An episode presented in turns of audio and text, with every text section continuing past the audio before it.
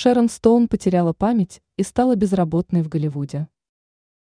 Культовая киноактриса Шерон Стоун стала безработной, Голливуд распрощался с ней.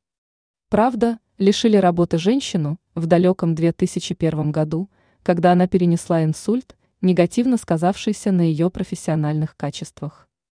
Об этом она рассказала сама, заявив, что из-за болезни возникли проблемы с памятью, начала забывать тексты ролей. Как пишет Daily Mail, звезда основного инстинкта заявила, что даже столь серьезная причина не остановила работодателей из Голливуда от прекращения сотрудничества с ней. По словам Шерон, режиссера и продюсера перестали ее приглашать на съемки, и таким образом она оказалась в статусе безработной.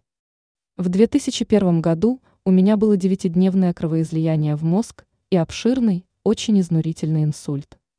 Я не выздоровела быстро, мне понадобились годы, чтобы вернуться к жизни, вспоминает актриса. Стоун говорит, что не смогла вернуться в профессию, так как забывала собственные реплики, в связи с чем стало невозможно работать. После чего меня буквально оттолкнули в конец очереди, сказала она.